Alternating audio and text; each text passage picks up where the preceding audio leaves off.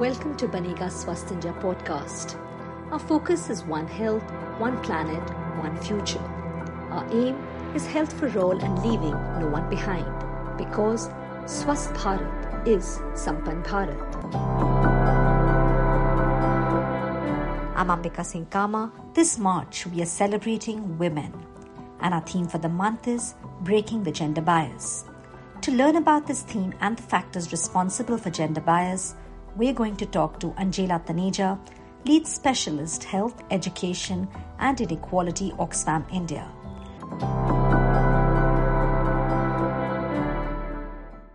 Thank you for being with us, Anjela. How closely interlinked are poverty and gender disparity in India? Very closely.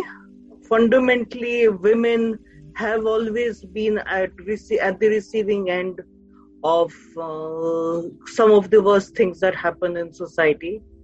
And at the same time, if you look at it more specifically, women on average receive 34% less wages than men. Uh, when you look at the statistics, uh, girls in uh, especially from rich families are uh, infinitely more likely or rather nine, get nine years. Okay. Girls belonging to families in the top 20% get nine years of education whereas girls from poor families uh, barely get any education at all. On average girls receive less education than boys. And there are harmful expectations in terms of women needing to do unpaid care work and uh, whereas uh, men get away without hardly doing anything in terms of household chores so therefore it's unsurprising it's women who who are paid less who are educated less who are uh, forced to work uh, to un- to perform unpaid care and at the same time suffer the consequences of violence and neglect who are more likely to be poor. How can we break the conventional idea of division of labor in society that imposes enormous domestic work on women? So there are two parts to it. There's the policy bit, there's the program bit, and there's the social change bit. So when it comes to policies, let's uh, not have policies that discriminate. Uh, it's time for her to have paternity leave for men which is equal to women rather than expecting that the woman will stay back and take care whereas men can get away with uh, hardly spending any time and therefore that sets up a whole uh, across the lifespan effect. Uh, let's not have in terms of program slash policy uh, intersect.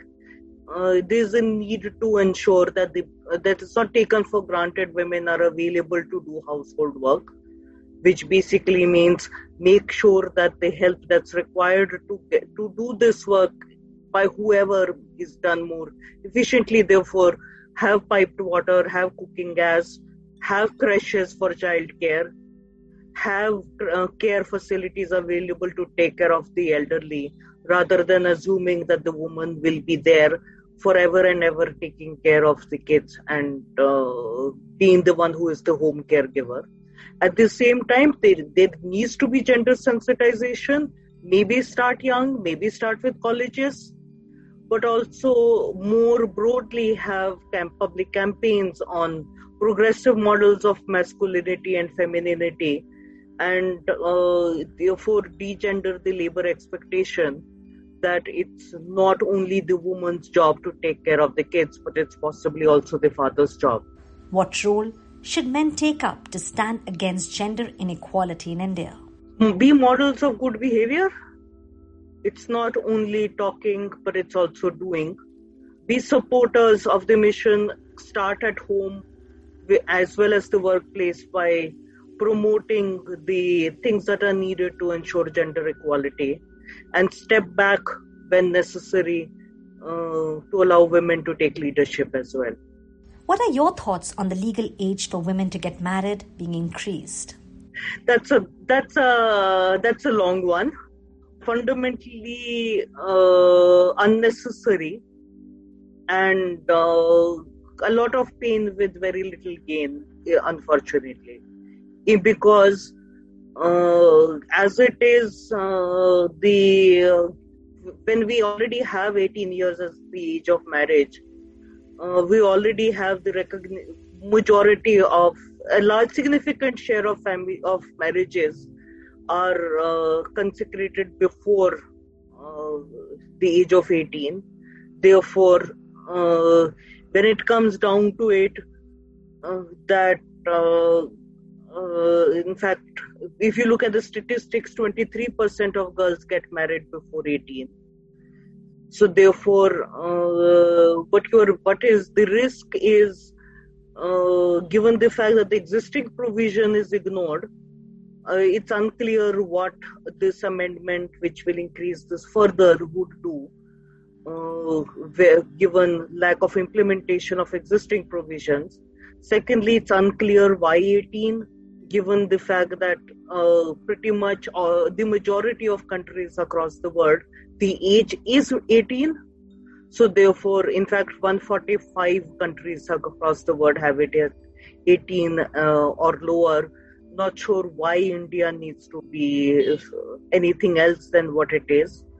And therefore, uh, the risk is it would not change materially the lives of, of girls in terms of improving education or improving poverty reduction automatically by just changing the age. What it could do is uh, is is criminalize poor families who may have uh, where the girl may have married early.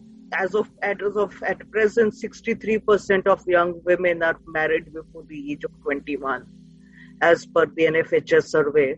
The 63% of young women will be criminalized is probably not what the government wants to achieve. And at the same time, uh, if in that stage while they are married but not legally so, uh, access to sexual and reproductive health facilities would be impaired. And uh, again, I'm not sure uh, that's what the government wants to achieve. What they should have done is not fiddle with the age of minimum age of marriage. What they should have done is improve uh, provision for education, meaningful employment, or reduction of poverty of girls, and improve the implementation of the law as is. At least those 25% marriages that happen before 18, at least those uh, should have uh, should not be taking place before you move. You even think about moving the age higher. Do you think education in India is gender sensitive? Is there a need to educate boys and men in terms of their understanding information and capacity building regarding equal opportunity for both the sexes? Yes, unfortunately, education in India is not gender sensitive. Uh, yes, fortunately, at the same time, we have had a closing in the educational gap at elementary and especially primary stage. We are reaching the stage, at least for girls under 14, at least there's some degree of parity in the number of girls attending school from both sexes. Uh, but uh, the norm uh, of ensuring universal secondary for girls were very far from it. And also, what is the experience? Yes, girls are going to school, but whether they are having a good experience of school remains unresolved. So, uh, most efforts have, in terms of you look at the current education policy, uh, really focus on, uh, if you look at the major budget heads that exist, it's uh, girls, separate girls for uh, girls only schools like Kasturba Gandhi Vidyalayas. It's improving wash facilities. It's self defense training for girls and distributing some some things like bicycles or uh, pads or uh, something tangible so therefore uh, i mean which isn't saying that that none of these are important measures but fundamentally what we need is steps to make to address the hidden curriculum in the classroom and ensure teachers and other and other uh, personnel in the classroom hold equal if not higher expectations from girls we still have huge issues with girls not being uh, part of the subsequently higher paying science, technology, maths careers. and therefore science education, maths education for girls is still not uh, encouraged. Therefore, uh, we do need to have a stronger emphasis on making educational systems gender sensitive, but also not just sensitive but transformative. Because what we want the education system to do is change existing power asymmetries, make uh, the schooling experience as the site for change in society, so that kids grow up with a different vision of society from what currently prevails. So, therefore, uh, at, this probably is in some ways almost, if not equally, but probably more important than just attaining literacy and numeracy. Anjela, do you think policy interventions can fix the societal outlook on gender parity that has been embedded for years? So, uh, yes and no. Policies, uh, policies are an essential but not an adequate precondition for change. So, therefore, uh, uh yes, it's important to have a policy commitment to gender parity. Yes, it's uh, it's essential that uh, that schemes etc make provisions for girls but if uh, government diktat alone could change uh, social attitudes we would be having a different society so yes its uh, policy interventions are great but we need mechanisms to uh, win the hearts and minds of people and mobilize communities the, the youth themselves the parents society at large towards that direction of change because we probably need both. What kind of impact has COVID 19 had on women in India? So, uh, poverty, lost jobs. Uh, when uh, the push comes to shove, it's the woman who is asked to leave first, especially in the back of the lockdowns. Uh, those who have had to, who could retain their jobs, have found it harder to handle the double burden of work and home uh, in terms of work from home. You're supposed to work and do the household work at the same time, which is a bit of a miracle of an expectation. Uh, girls and women have been found themselves out of educational spaces, and we have had uh, an epidemic of violence that has swept the households as families are being locked in small constrained spaces without the space to leave. Uh, it's been a traumatic time. And of course, uh, I also, ultimately, it's a pandemic.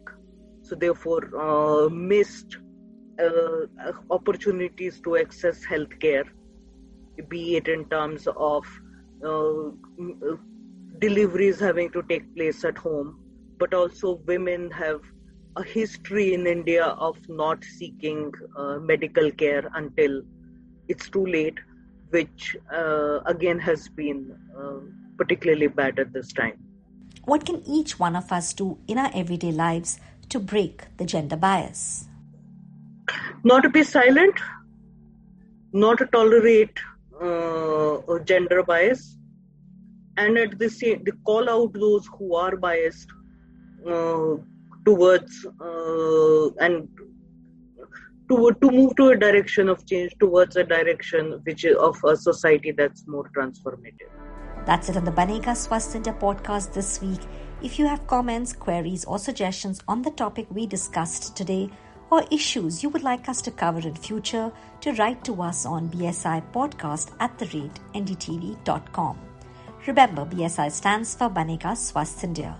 You can also connect with us on Banega Swasth handles on Facebook, Twitter, and Instagram and continue with the conversations through the week.